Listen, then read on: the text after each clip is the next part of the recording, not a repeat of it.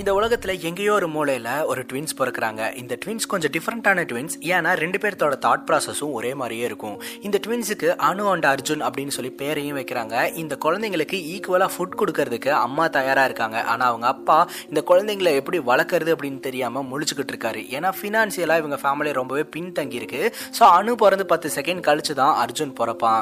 And கொஞ்ச நாள் நகர அப்படியே இவங்க ஒரு ஸ்லம்மில் வாழ்ந்து வந்துகிட்டு இருக்காங்க. ஒரு 10,000 ரூபா கடன் வாங்கிட்டாரு அப்படின்னு சொல்லிட்டு ஸோ ரவுடி பசங்கள்லாம் வந்துட்டு அனு அண்ட் அர்ஜுனோட அப்பாவை பயங்கரமாக அடிக்கிறாங்க. அண்ட் அது மட்டும் இல்லாமல் அவங்க அம்மாவையும் அசிங்கமாக பேசுகிறாங்க. இது எல்லாத்தையுமே அனு அண்ட் அர்ஜுன் பார்த்துக்கிட்டு இருக்காங்க. அர்ஜுனுக்கு செமையாக கோவம் வருது. நான் போய் அடிக்க போகிறேன் அப்படின்ற மாதிரிலாம் சொல்லிட்டு இருக்காரு. இந்த ஒரு சுச்சுவேஷன்லாம் அனு சொல்கிறாங்க, கொஞ்சம் அமைதியாக இரு, உன்னை விட 10 செகண்ட் முன்னாடி பிறந்தவன் நான் சொல்கிறத கேளு அப்படின்னு சொல்லும்போது அர்ஜுன், எப்போ பார்த்தாலும் நீ இதையே சொல்லாத, 10 செகண்ட் முன்னாடி பிறந்துட்டீங்கன்னா இந்த உலகத்தில் நீ பெரிய ஆளா அப்படின்னு சொல்லி கேட்கும்போது அனு சொல்லுவாங்க, ஆமாம், இந்த ஒலிம்பிக்கில் கோல்டு மெடலா இல்லை சில்வர் மெடலா அப்படின்னு சொல்லி முடிவு பண்ணுறதே அந்த 10 செகண்ட் தான் அப்படின்னு சொல்லி சமாதானப்படுத்திடுறாங்க. இந்த ஒரு சுச்சுவேஷனில் அவங்க அங்கிள் ஒருத்தவங்க ஊரில் இருந்து வந்து 10,000 ரூபா காசை கொடுத்து இந்த ரவுடி பசங்களை சமாளிக்க சொல்கிறாங்க. அந்த அங்கிள் தெய்வமாக தெரியுறாங்க. ஆனால் இந்த ஒரு சுச்சுவேஷனில் அந்த அங்கிள் காசை கொடுத்துட்டு வீட்டில் இருக்கிற பொருளெல்லாம் ஆட்டையை போட்டு போயிடுறாரு. இப்போ தான் அனு அண்ட் அர்ஜுன் ஒரு விஷயத்தை கற்றுக்கிறாங்க, கஷ்டம்னா என்ன, துரோகம்னா என்ன அப்படின்னு சொல்லிட்டு. ஸோ அப்பா அம்மா இப்போ போய் சொல்லிட்டு இந்த குப்பை பொறுக்கிற வேலைக்கெல்லாம் போயிட்டு இருக்காங்க. அனு அண்ட் அர்ஜுன் அதை பார்த்துடுறாங்க. என்னப்பா இங்கே வேலை பார்க்குறீங்க அப்படின்னு சொல்லி கேட்கும்போது அனு அண்ட் அர்ஜுனோட அப்பா சொல்கிறாரு, செய்கிற வேலை முக்கியம் இல்லை, ஸோ நம்ம சம்பாதிக்கிற முறை வந்து நேர்மையாக இருந்தால் போதும் அப்படின்ற மாதிரி அட்வைஸ் பண்ணிட்டு இருக்காங்க. ஆனால் நேர்மையாக சம்பாதிச்ச பணத்தையும் போலீஸ்காரங்க பிடிங்கிட்டு போயிடுறாங்க. இப்போ பிரசன்ட் சுச்சுவேஷன். இந்த ஒரு சுச்சுவேஷனில் நம்ம அர்ஜுன் ஸ்ட்ரெயிட்டாக ஒர்க்கெல்லாம் முடிச்சுட்டு ஒரு பார்ட்டியில் போய் கலந்துக்கிறாரு. அந்த பார்ட்டியில் அர்ஜுனோட ஃப்ரெண்டை மீட் பண்ணுறாரு. எதுக்கடா நீங்கள் வர சொன்னேன் அப்படின்னு சொல்லி கேட்கும்போது, இங்கே வந்தால் உன்னால் பணம் சம்பாதிக்க முடியும் அப்படின்னு சொல்லி தான் நான் அவனை வர சொன்னேன். ஆக்சுவலாக அங்கே ஒருத்தர் இருக்கான் பார்த்தியா, அந்த நபரை போய் நீ அடிச்சா அப்படின்னா உனக்கு 10 லட்ச ரூபா வரைக்கும் அமௌண்ட் கிடைக்கும், 1 லட்ச ரூபா இன்வெஸ்ட் பண்ணால் நிறைய அமௌண்ட் கிடைக்கும், நான் உன் பேரில் பெட்டு கட்டுறேன், நீ போயிட்டு அவனை அடிடா அப்படின்ற மாதிரி சொல்லிட்டு இருக்கும்போது, ஐயோ அவன் எப்படி இருக்கான்னு பாடுறா அப்படின்னு சொல்லிட்டு அர்ஜுன் தயங்கிட்டு இருக்காரு. இந்த ஒரு சுச்சுவேஷனில் இது எல்லாத்தையுமே ஃபேஸ்புக் லைவ்ல பார்த்துட்டு ஏசிபி குமார் அப்படின்ற போலீஸ் ஆஃபீஸர் அந்த ஒரு இடத்துக்கு வந்துகிட்டு இருக்காரு. ஸோ அந்த பார்ட்டி நடக்கிற இடத்துல இல்லீகலான விஷயம்லாம் நடக்குது அப்படின்னு சொல்லிட்டு கூண்டோட அரெஸ்ட் பண்ணலான்னு சொல்லிட்டு வந்துகிட்டு இருக்காரு. அப்படியே ஆப்போசிட்ல நம்ம அர்ஜுன் பார்த்தீங்கன்னா அந்த ஒரு நபரை அடிக்கிறதுக்காக போற நம்ம அர்ஜுனுக்கு பயங்கரமாக அடி விழுகுது. ஒரு கட்டத்துக்கு மேலே எப்படியோ அந்த ஒரு நபரை அடிச்சு கீழே தள்ளிடுறாரு. ஸோ பணம் எங்கடா அப்படின்னு சொல்லி கேட்கும்போது அந்த இடத்துக்கு போலீஸ் எல்லாம் வந்துட்டாங்க அப்படின்னு சொல்லிட்டு எல்லாருமே பயந்து ஓடிடுறாங்க. உடனே நம்ம அர்ஜுனோட ஃப்ரெண்டும் பணத்தெல்லாம் அப்புறம் பார்த்துக்கலாம்டா, இப்போ இங்கிருந்து தப்பிச்சா மட்டும் போதும் அப்படின்னு சொல்லிட்டு எல்லாருமே தப்பிச்சு ஓடிடுறாங்க. ஸோ அந்த இடத்துக்கு ஏசிபி குமார் வந்துட்டு, இன்னைக்கு வந்து நீங்கள் தப்பிச்சிட்டீங்க, நாளைக்கு கண்டிப்பாக மாட்டுவீங்கடா அப்படின்னு சொல்லிட்டு மிரட்டிட்டு இருக்காரு. அப்படியே கட் பண்ணால் நம்ம அர்ஜுனோட லைஃப் ஸ்டைல தான் காட்டுறாங்க. அர்ஜுன் பேசிக்காகவே பார்த்தீங்கன்னா ஒரு கால் சென்டரில் ஒர்க் பண்ணிக்கிட்டு இருக்காரு. அவர் ஒரு ஐடி எம்ப்ளாயி. ஸோ இவர் ஒர்க் பண்ணிக்கிட்டு இருக்கும்போது ஸோ இவங்க எந்த கால்ஸ் எல்லாம் அட்டன் பண்ணுவாங்க அப்படின்னா ஃபாரின் கால்ஸை மட்டும்தான் அட்டன் பண்ணுவாங்க. ஸோ சில ப்ராட்பேண்ட் சர்வீஸ் எல்லாம் ஒழுங்காக ஒர்க் பண்ணல அப்படின்னா அவங்களுக்கான சொல்யூஷன் கொடுத்துக்கிட்டு இருப்பாங்க. இந்த மாதிரி ஒரு லேடிக்கு ஹெல்ப் பண்ணிட்டு இருக்கும் போதே வந்து ஹெல்ப் பண்ற மாதிரி நடிக்கிறாரு. அண்ட் சீனியர் எக்ஸிக்யூட்டிவ் பேசுற மாதிரி எல்லாம் வாய்ஸ் மாடுலேஷன்லாம் பண்ணி நம்ம அர்ஜுன் பேசுறாரு. அது மட்டும் இல்லாம ஃபைனலா அந்த லேடி யூஸ் பண்ணிட்டு இருக்கிற யூசர் நேம் அண்ட் பாஸ்வேர்டை நோட் பண்ணி வச்சுக்கிறாரு. ஸோ ஆப்போசிட் டேபிள் இருக்கிற ஒரு பையன் இருந்துட்டு நம்ம அர்ஜுன் கிட்ட, இந்த மாதிரி டேட்டாஸ் எல்லாம் நீ ஈஸியாக எடுத்துடுற, இதெல்லாம் டார்க் வெப்ல வித்தா நிறைய பணம் கிடைக்கும், ஸோ அந்த டேட்டாஸ் எல்லாம் கூட அப்படின்னு சொல்லி கேட்கும்போது நம்ம அர்ஜுன் வந்துட்டு, அதெல்லாம் நான் உன்னை நம்பி கொடுத்தேன்னா என்னை போலீஸ் அரெஸ்ட் பண்ணிட்டு போயிடுவாங்க, அமைதியா இரு அப்படின்னு சொல்லிட்டு க்ளோஸ் பண்ணிட்டு கிளம்பிடுறாரு. ஆக்சுவலாக இது எல்லாத்தையுமே வந்து நம்ம அர்ஜுனோட பாஸ் பார்த்துறாரு. அர்ஜுனுக்கு பேசிக்காக நல்ல லைஃப் ஸ்டைல் வாழணும்னு ஆசை, ஆனால் அவர்கிட்ட பணமே கிடையாது. ஏரியாக்குள்ளே போனால் ஏரியாவில் ஒரு 3 ஃப்ரெண்டு இருக்காங்க. அந்த 3 ஃப்ரெண்டுமே வந்துட்டு ஏதாவது வேலை இருந்தால் வாங்கி கூடுறவனோட கம்பெனியில் அப்படின்னு சொல்லி கேட்கும்போது நம்ம அர்ஜுன் இருந்துட்டு, நான் கண்டிப்பாக உனக்கு வேலை வாங்கி தரேன்டா, நான் வேலை வாங்கி தர வரைக்கும் நான் தான் உங்களுக்கு எல்லா செலவும் பண்ணுவேன் அப்படின்னு சொல்லி செலவு பண்ணிட்டு சுற்றிக்கிட்டு இருக்காரு. இப்போ அணுவை காட்டுறாங்க. அனு பேசிக்காகவே ஹோல்சேலில் சில மெமரி கார்ட்ஸ் எல்லாம் வாங்கி கொஞ்சம் லாபம் வச்சு அவங்க ஆன்லைனில் பிஸ்னஸ் பண்ணிக்கிட்டு இருக்காங்க. இந்த ஒரு சுச்சுவேஷனில் அனுவோட ஹஸ்பண்ட் வீட்டுக்கு வராரு. ஸோ அனுவோட ஹஸ்பண்ட் பார்த்தீங்கன்னா ஒரு குடிகாரன் அப்படின்றதுனால டைவர்ஸ் நோட்டீஸ் அனுப்பிச்சிருப்பாங்க. எனக்கே வந்து நீ டைவர்ஸ் நோட்டீஸ் அனுப்பிச்சிருக்கே அப்படின்னு சொல்லிட்டு சரக்கு பாட்டில் இருக்கிற சரக்கை அனுவோட ஃபேஸ்லேயே ஊற்றிடுறாங்க. ஆசிடுன்னு நினச்சிட்டு அனு ரொம்பவே பயந்துடுறாங்க. இது ஆசிட்லாம் கிடையாது, ஆனால் அடுத்த முறை நான் கண்டிப்பாக ஆசிடை கொண்டு வந்து உன் மூஞ்சில் ஊற்றுவேன், காசு எங்கே வச்சிருக்கா அப்படின்னு சொல்லிட்டு வீட்டுக்குள்ளே இருக்கிற காசெல்லாம் திருடிட்டு கிளம்புறதுக்கு பார்க்குறாரு. அண்ட் அது மட்டும் இல்லாமல் அனு கத்தியை வச்சு மிரட்டுறாங்க.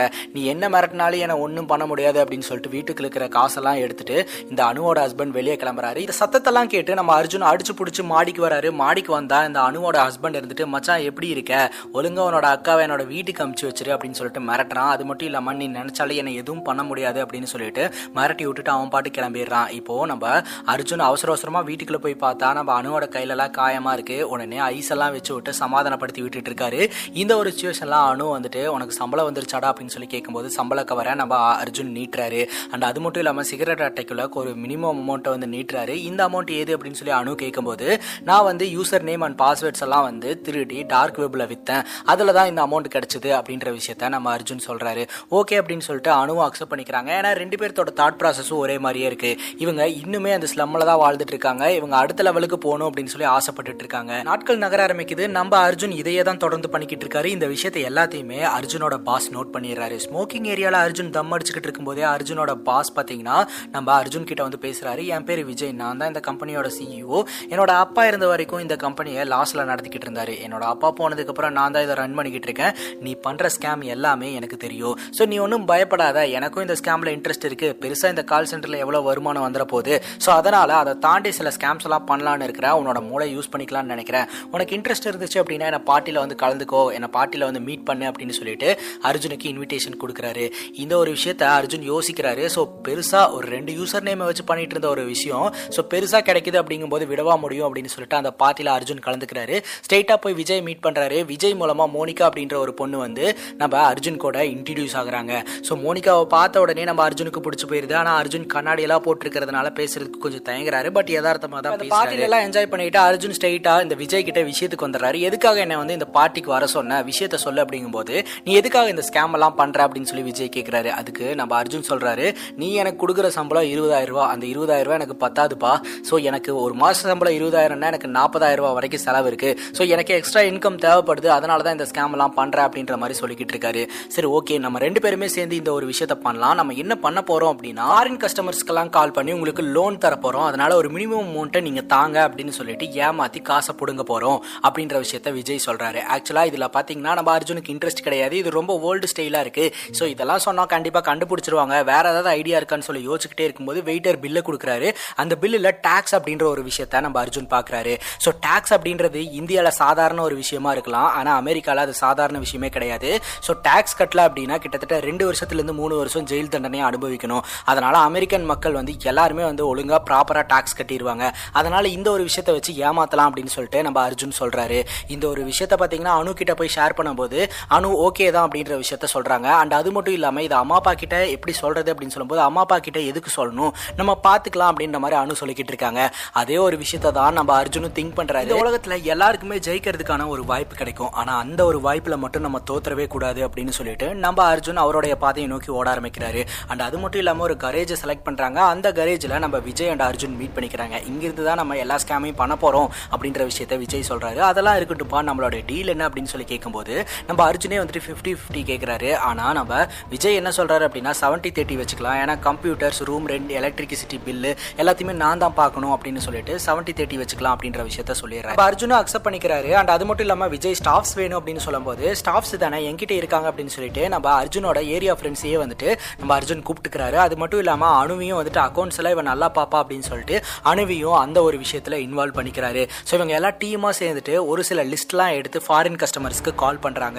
மேடம், நாங்கள் ஐஆர்எஸ்லேருந்து கால் பண்றோம். நீங்க 2 வருஷமா டாக்ஸ் கட்டவே இல்லாதனால உடனடியாக உங்களுடைய டாக்ஸை கட்டுங்க, 400 ரூபா அந்த அமௌண்ட் வருது மேடம் அப்படின்னு சொல்லிட்டு அமெரிக்கன் கஸ்டமர் கிட்ட இந்தியன் ரூபியில் டாக்ஸ் கட்ட சொல்லிட்டு இருப்பாங்க. இதை பார்க்கும் போதே வந்து அமெரிக்கன் கஸ்டமருக்கு தெரிய வந்துடும் இது ஃப்ராடு கால் அப்படின்னு சொல்லிட்டு. ஸோ இது ஒரு மிகப்பெரிய சொதப்பலாம் முடியும். ஏன்னா அவங்க டாலர் தானே யூஸ் பண்ணிட்டு இருக்காங்க. அவங்க கிட்ட போயிட்டு ருபீஸ் சொன்னா அவங்க எப்படி நம்புவாங்க? ஸோ பேசிக்காவே வந்துட்டு இந்த வடக்கான்ஸ் எல்லாம் நம்ம ஆளுங்கிட்ட கால் பண்ணிட்டு ஏடிஎம் கார்டு நம்பர் கேட்டுட்டு இருப்பானுங்க. அவங்களோட ஸ்லாங்கை பார்த்தோன்னே தெரிய வந்துடும் இவங்க ஃப்ராடு அப்படின்னு சொல்லிட்டு. இதே விஷயம் தான் இங்கேயுமே நடக்கும். ஸோ அமெரிக்கன் கிட்ட இந்தியன் பேசினா இந்தியன் ஸ்லாங் தானே இருக்கும். ஸோ நம்மளோட ஸ்லாங்கை வளர்த்துக்கணும் அப்படின்னு சொல்லிட்டு அனு சொல்லிக்கிட்டு இருப்பாங்க. பேசிக்காக அர்ஜுன் மட்டும் தான் ஒரு காலை க்ளோஸ் பண்ணுவார், அதுவும் பாதிலே கட் ஆயிரும். ஸோ இதனால டீமுக்குள்ள சண்டை வந்துடும். அர்ஜுனோட ஃப்ரெண்ட்ஸும் அந்த இடத்த விட்டு கிளம்பிடுவாங்க. அதுக்கப்புறம் விஜய், அர்ஜுன் அண்ட் அனு 3 பேர்த்துக்குள்ளேயே சண்டை வரும். ஸோ இப்போ அனு வந்து பேசுவாங்க, அர்ஜுன் தான் ஓரளவு க்ளோஸ் பண்ணா, ஸோ நம்ம ட்ரை பண்ணலாம் அடுத்தடுத்து அப்படின்னு சொல்லிட்டு ட்ரை பண்ண ஆரம்பிப்பாங்க. அடுத்த நாள் பார்த்தீங்கன்னா அர்ஜுன் ஒரு லேடிக்கு கால் பண்ணுவாரு. மேடம், நாங்கள் ஐஆர்எஸ்ல இருந்து கால் பண்றோம். ஆக்சுவலா 2 வருஷம் டாக்குமெண்ட்ல இயர் எண்டிங்ல நீங்க $500 கட்டாமையே விட்டுருக்கீங்க. நீங்க உடனடியா டாக்ஸ் பே பண்ணணும், அப்படி இல்லைன்னா நீங்க ஜெயிலுக்கு போற மாதிரி வரும். இல்லையே என்னோட பிஏ கட்டிட்டாங்களே. இல்ல மேடம், உங்களுடைய பிஏ இன்னும் கட்டவே இல்லை, அதனால நீங்க ஒரு வாட்டி செக் பண்ணிக்கோங்க, அப்படி இல்லைன்னா உடனடியா வந்து பேமெண்ட் பண்ணுங்க. ஸோ ஒரு நாள் தான் டைம் இருக்கு. நீங்க உடனடியா பேமெண்ட் பண்ணல அப்படின்னா போலீஸ் உங்க வீட்டு தேடி வரும். ஸோ பக்கத்துல வெஸ்டர்ன் யூனியன் ஏதாவது இருந்துச்சு அப்படின்னா அங்க போயிட்டு இந்த அமௌண்ட்டை பே பண்ணுங்க. இதுதான் எங்களுடைய அக்கௌண்ட் நம்பர் 049236 நம்ம அர்ஜுன் சொல்றாரு. இதை கேட்ட அந்த லேடி இருந்துட்டு எங்க ஜெயிலுக்கு போயிருவோம் அப்படின்ற பயத்துல அந்த $500 கொண்டு போயிட்டு இவங்க சொன்ன அக்கௌண்ட் நம்பர்ல டெபாசிட் பண்ணிடுறாங்க.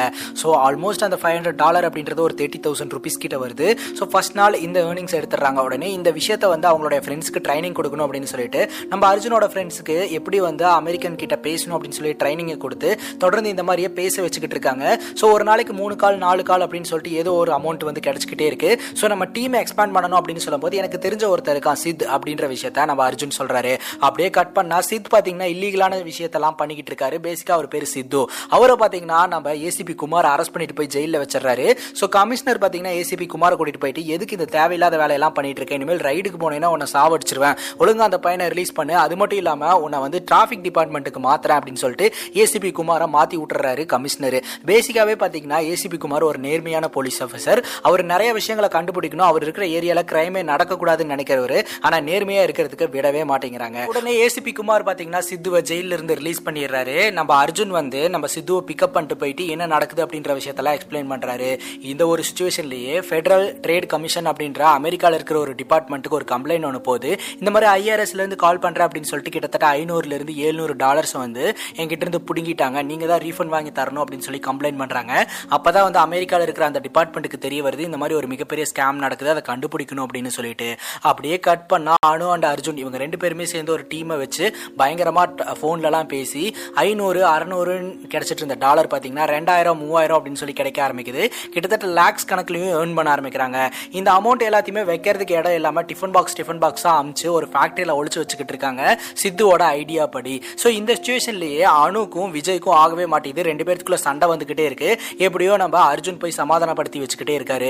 இவ்வளவு நாள் பாத்தீங்கன்னா நம்ம அர்ஜுன் கண்ணாடி போட்டுட்டு இருப்பாரு. இப்ப பாத்தீங்கன்னா ஹாஸ்பிட்டல் எல்லாம் போய் செக்அப் எல்லாம் பண்ணி லென்ஸ் எல்லாம் வச்சுக்கிறாங்க. அனு அர்ஜுன் இவங்க 2 பேருக்குமே ஒரு ஆசை என்ன அப்படின்னா அவங்க அம்மா அப்பாவை ஒரு மிகப்பெரிய லக்ஸரி வீட்டில் வச்சு பாத்துக்கணும் அப்படின்னு சொல்லிட்டு தான் அதே மாதிரி ஒரு லக்ஸரி வீட்டை வாங்கி அந்த வீட்டில் அனு அண்ட் அர்ஜுனோட அப்பாவை அங்க வைக்கிறாங்க. ஸோ அவங்க அப்பாவை இருந்துட்டு நீ நேர்மையான முறையில் சம்பாரிச்ச அப்படின்னா நான் உன்னை நினைச்சு பெருமைப்படுறேன்டா அப்படின்ற மாதிரி சொல்லிக்கிட்டு இருக்காரு. அண்ட் இந்த ஒரு சுச்சுவேஷன்லயே பாத்தீங்கன்னா நம்ம அர்ஜுன் வந்து அவருடைய ஆபீஸை மிகப்பெரிய லெவல்ல எக்ஸ்பேண்ட் பண்றாரு. அது மட்டும் இல்லாம அங்க நிறைய ஸ்டாஃப்ஸா புதுசு புதுசா வேலைக்கும் எடுக்கிறாங்க, அவங்களுக்கு ட்ரைனிங்கும் கொடுக்கப்படுது, நிறைய அமௌண்ட் வந்து இவங்க ஏர்ன் பண்ணிக்கிட்டே இருக்காங்க. ஒரு இடத்துல கூட இவங்க மாட்டவே இல்லை. இந்த ஒரு சுச்சுவேஷன்ல அமெரிக்கால அந்த ஃபெடரல் ட்ரேட் கமிஷன் பாத்தீங்கன்னா தொடர்ந்து இன்வெஸ்டிகேஷன்ல ஈடுபட்டு இருக்காங்க. அப்பதான் வந்து தெரிய வருது இவங்க சீட் பண்ணும்போது கால் பண்ணுவாங்களே அந்த ஸ்லாங் வந்து பார்க்கும்போது இந்தியன் ஸ்லாங் மாதிரி இருக்கு. ஸோ கண்டிப்பா இந்தியன்ஸ் தான் வந்து இதுல வந்து இன்வால்வ் ஆயிருக்காங்க அப்படின்ற ஒரு விஷயத்தை கண்டுபிடிக்கிறாங்க. எங்கிருந்து கால்ஸ் வருது அப்படின்றத ட்ரேஸ் பண்ணிக்கிட்டே தான் இருக்காங்க ஃபெடரல் ட்ரேட் கமிஷன். இப்போ நம்ம அனு அண்ட் அர்ஜுன் சொசைட்டில ஒரு மிகப்பெரிய ஆளா மாறிறாங்க. அனுவோட ஹஸ்பண்ட் கிட்ட போயிட்டு டைவர்ஸ் நோட்டீஸ் கேட்கும்போது திரும்பவும் அனுவோட ஹஸ்பண்ட் டைவர்ஸ் நோட்டீஸ் தர மாட்டேங்கிறாரு. உடனே அடிச்சு பிசிறு தட்டி அதுக்கப்புறம் பாத்தீங்கன்னா அந்த டைவர்ஸையும் வாங்கிட்டு வந்துடுறாங்க அனு. இப்போ அனு பாத்தீங்கன்னா டைவர்ஸ் கிடைச்சிருச்சு அப்படின்னு சொல்லிட்டு ஒரு பார்ட்டி ஒன்று அரேஞ்ச் பண்ணி அந்த பார்ட்டியில ஜாலியா என்ஜாய் பண்ணிக்கிட்டு இருக்கும்போது அனு பாத்தீங்கன்னா சித்து கிட்ட ஒரு விஷயத்த சொல்றாங்க.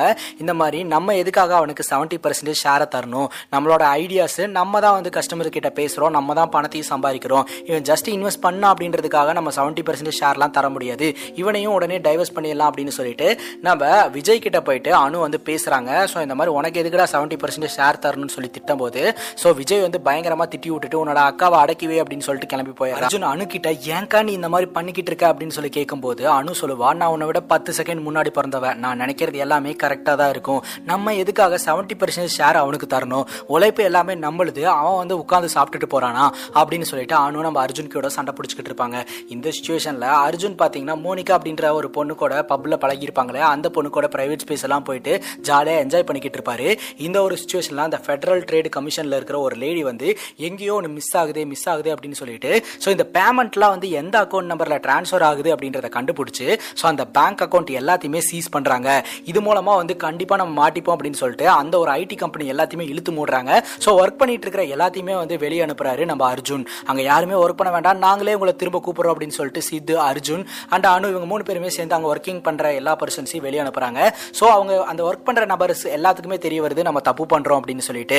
எப்படிதான் நம்ம மாட்டணும் அப்படின்னு சொல்லிட்டு நம்ம அர்ஜுன் யோசிச்சுக்கிட்டு இருக்காரு. இந்த ஒரு சுச்சுவேஷன்ல தான் இன்னொரு ஐடியா கிடைக்குது. நம்ம அர்ஜுனோட ஃப்ரெண்டு வந்து நீ சீக்கிரமா எல்லாம் நல்ல நிலைமைக்கு வந்துடணும்னு சொல்லிட்டு ஒரு கிஃப்ட் கார்டையும் கொடுப்பாரு. ஸோ நம்ம வந்து பேமெண்டா வாங்க முடியாது, ஏன்னா அக்கௌண்ட் நம்பர் எல்லாத்தையுமே பிளாக் பண்ணி வச்சிருக்காங்க, அதனால கிஃப்ட் கார்டா பர்ச்சேஸ் பண்ணி பார்க்கலாம் அப்படின்னு சொல்லிட்டு இதே மாதிரியே கஸ்டமர்ஸ்க்கு கால் பண்ணி இந்த மாதிரி நீங்க டாக்ஸ் கட்டல அப்படின்னா நீங்க ஜெயிலுக்கு போயிருவீங்க, அதனால பக்கத்துல இருக்கிற வால்மார்ட்டுக்கு போயிட்டு உடனடியாக கிஃப்ட் கார்டை இந்த ஒரு அமௌண்ட்டுக்கு பர்ச்சேஸ் பண்ணுங்க அப்படின்னு சொல்லிட்டு அந்த கிஃப்ட் கார்டு நம்பர் எல்லாத்தையுமே நம்ம அர்ஜுன் கலெக்ட் பண்றாரு. அந்த கிஃப்ட் கார்டில் இருக்கிற நம்பர்ஸ் எல்லாத்தையுமே டார்க் வெப்ல வித்து அதை அமௌண்டா மாத்திக்கிறாரு. ஸோ இந்த ஒரு ப்ராசஸ் லாங் ப்ராசஸா இருந்தாலுமே இன்கம் வருது. ஸோ இதையே வந்து தொடர்ந்து கண்டினியூ பண்ண ஆரம்பிக்கிறாங்க. திரும்ப மூணு அந்த ஐடி கம்பெனி ஓபன் பண்ணி கிஃப்ட் கார்ட்ஸா வாங்க சொல்லிக்கிட்டு இருக்காங்க. இந்த ஒரு கம்ப்ளைண்ட்டுமே பாத்தீங்கன்னா அந்த இந்த ஃபெடரல் ட்ரேட் கமிஷனுக்கு தெரியும். அனுக்கும் இந்த விஜய்க்கும் சண்டை வருது, உனக்கு இவ்வளோ ஷேர்லாம் தர முடியாது, ஏன்னா உழைப்பெல்லாம் எங்களோடது, அதனால ஒரு மினிமம் ஷேர் தான் தர முடியும் அப்படின்னு சொல்லிட்டு நம்ம அனு வந்து விஜய் கிட்ட சொல்லிடுறாங்க. ஆனால் விஜய் பார்த்தீங்கன்னா இது என்னோட கம்பெனி, என்னால் தான் இது உருவாச்சு, எனக்கே வந்து இப்படி தான் பேசுவேன் அப்படின்னு சொல்லும்போது அனுக்கும் விஜய்க்கும் சண்டை வந்து அனு வந்து விஜயை அந்த ஆஃபீஸை விட்டு வெளியே துரத்திடுறாங்க.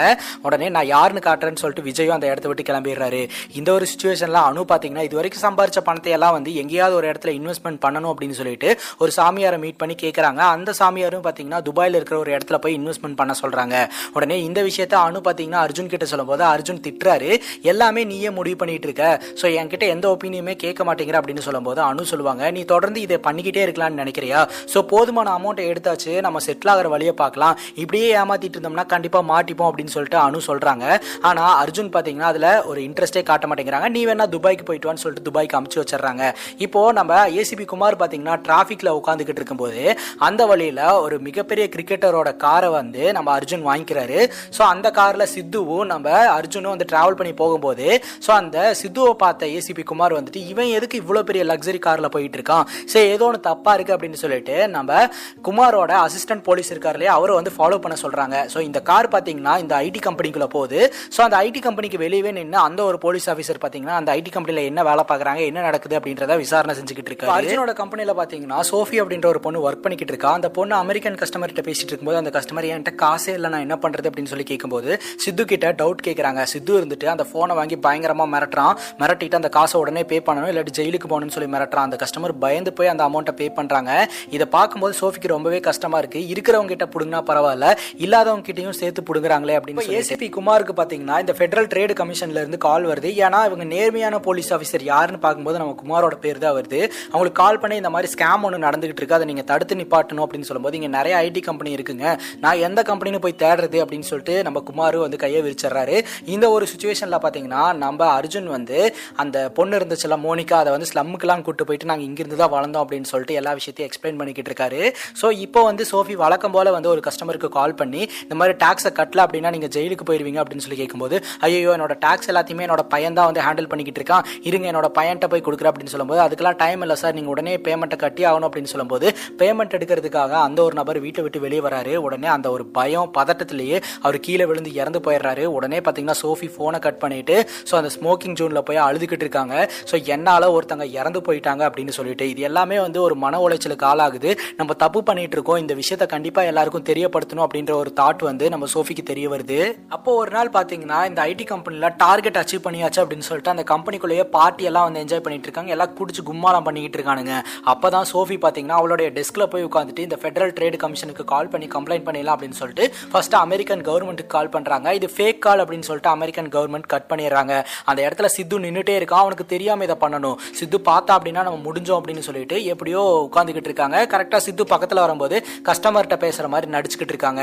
உடனடியாக பார்த்தீங்கன்னா இந்த ஃபெடரல் ட்ரேடு கமிஷனோட அந்த டிபார்ட்மெண்ட்டுக்கே டைரக்டாக கால் பண்ணி நான் இந்தியாவில் இருக்கிற ஒரு கால் சென்டர்லேருந்து கால் பண்ணுறேன், நாங்கள் ஃப்ராட் வேலை பண்ணிக்கிட்டு இருக்கோம், இந்த மாதிரி நிறைய பேர்த்துக்கிட்ட டாக்ஸ் கட்டல அப்படின்னு சொல்லி பொய் சொல்லி ஏமாத்திக்கிட்டு இருக்கோம், இதுதான் எங்களுடைய அட்ரஸ், உடனடியாக இதுக்கான ஆக்ஷன் எடுங்க அப்படின்னு சொல்லிக்கிட்டு இருக்கும்போது அங்கே வந்து அந்த லேடி பேசுகிறாங்க. டக்குன்னு அந்த இடத்துக்கு சித்து வந்துடுறான். உடனே கஸ்டமர்கிட்ட பேசுகிற மாதிரி பேசி உடனடியாக பேமெண்ட்டை கட்டுங்க அப்படின்னு சொல்கிறாங்க. அப்போ அந்த லேடி புரிஞ்சுக்கிட்டு இன்ஸ்டால்மெண்ட்டில் கட்டலாமா அப்படின்னு சொல்லி கேட்கும்போது டக்குன்னு சித்து வந்து அந்த ஃபோனை பிடுங்கி இன்ஸ்டால்மெண்ட்டாக ஒழுங்காக வந்து கட்டு, அப்படி இல்லைனா போலீஸ் வந்து உன்னை பிடிச்சிட்டு போயிடும் அப்படின்னு சொல்லிட்டு பயங்கரமாக கெட்ட வார்த்தையெல்லாம் சொல்லி மிரட்டுறாரு.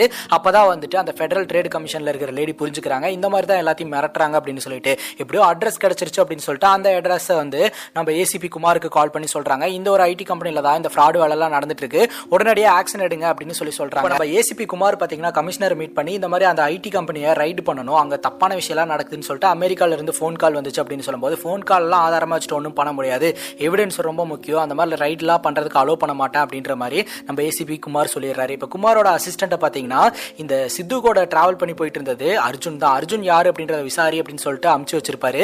ஸோ அவர் பார்த்தீங்கன்னா நம்ம அர்ஜுனோட வீட்டில் அவங்க அப்பா கிட்ட எல்லாம் போய் இன்ட்ரடியூஸ் ஆகிட்டு இருப்பாரு. இந்த ஒரு சுச்சுவேஷன்ல பாத்தீங்கன்னா அனு அண்ட் அர்ஜுன் இவங்க ரெண்டு பேருமே ஒரு ஹோட்டல்ல மீட் பண்ணுவாங்க. துபாய் டிராவல்லாம் எப்படி இருந்துச்சு அப்படின்னு சொல்லி கேட்கும்போது நல்லா இருந்தது அப்படின்ற மாதிரி நம்ம அனு சொல்லிட்டு இருப்பாங்க. இனிமேல் நீ ஒர்க்ல எல்லாம் இன்வால்வ் ஆக வேணாம், உனக்கு தேவையான பணத்தை நான் தரேன், நீ அப்படியே ரிலீவ் ஆகிக்கோ அப்படின்ற மாதிரி அர்ஜுன் சொல்லிக்கிட்டு இருப்பாரு.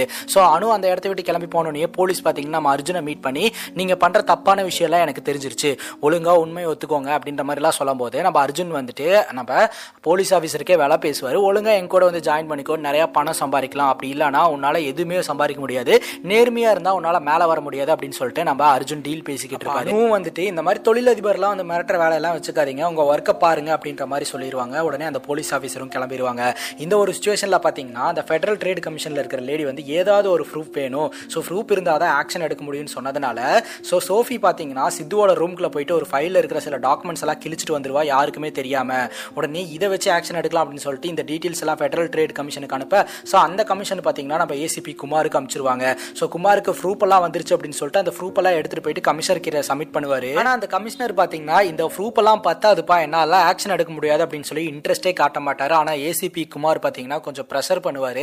சார், இங்கே ஒரு மிகப்பெரிய ஸ்கேமே நடந்துட்டு இருக்கு, இந்த அர்ஜுன் மட்டும் நினைச்சானா இந்த சொசைட்டியே மாற்ற முடியும், தயவு செஞ்சு புரிஞ்சுக்கோங்க, ப்ரியாரிட்டி எடுத்துக்கோங்க அப்படின்னு சொல்லிட்டு அந்த ஃபைலை கொடுத்துட்டு வந்துருவாரு. அந்த ஃபைலை வாங்கிட்டு அதில் இருக்கிற ப்ரூஃப்ஸை பார்த்துட்டு அந்த கமிஷனரும் வந்து ரைடுக்கு அக்செப்ட் பண்ணிடுவாரு. இப்போ நம்ம அர்ஜுன் ஆஃபீஸுக்கு போய் பார்க்கும்போது தான் தெரிய வருது சித்துவோட டேபிள் இருக்கிற ஃபைல்ஸ் எல்லாம் கிழிஞ்சிருக்கு, இங்கே இருக்கிற ப்ரூஃப்ஸ் எல்லாமே வந்து இந்த போலீஸுக்கு போயிருக்கு, ஸோ நமக்குள்ள யாரோ ஒரு பிளாக் ஷீப் இருக்காங்க, நம்ம இந்த இடத்துல இருக்க வேணா, இங்கே இருந்தால் மாட்டிப்போம் அப்படின்னு சொல்லிட்டு அந்த இடத்த விட்டு கிளம்புறதுக்கு ட்ரை பண்ணுறாங்க.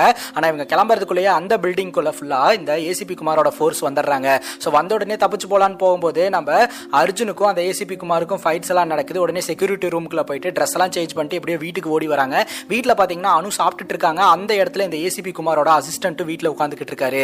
ஸோ இவரை பார்த்துனே இவரும் போலீஸ் ஆச்சு அப்படின்னு சொல்லிட்டு அர்ஜுன் கண்டுபிடிச்சாரு. நம்ம இந்த இடத்துல இருக்கவே வேணாம், நம்ம இங்கிருந்து உடனே தப்பிச்சு போய் ஆகணும், ஸோ நெக்ஸ்ட் ஃப்ளைட்லேயே நம்ம கிளம்பணும், இங்கே இருந்தோம்னா நம்ம ஆபத்து அப்படின்னு சொல்லிட்டு அனு அர்ஜுனும் எப்படியோ வீட்டை விட்டு தப்பிச்சு ஏர்போர்ட்டுக்கு போகிற விஷயம் நம்ம ஏசிபி குமாரோட அசிஸ்டன்ட் மூலமாக ஏசிபிக்கு தெரிய வருது. உடனடியே ஏர்போர்ட்டுக்கு கால் பண்ணி இந்த மாதிரி 2 கிரிமினல்ஸ் அங்கே வராங்க, இப்போ ஃப்ளைட் வந்து டேக் ஆஃப் ஆகக்கூடாது, நாங்கள் உடனே அந்த இடத்துக்கு வரோம் அப்படின்னு சொல்லும்போது ஃப்ளைட் டேக் ஆஃப் நிறுத்தணும் அப்படின்னா ஜுடிஷியல் ஆர்டர்லாம் வேணும் அப்படின்னு சொல்லி கேட்குறாங்க.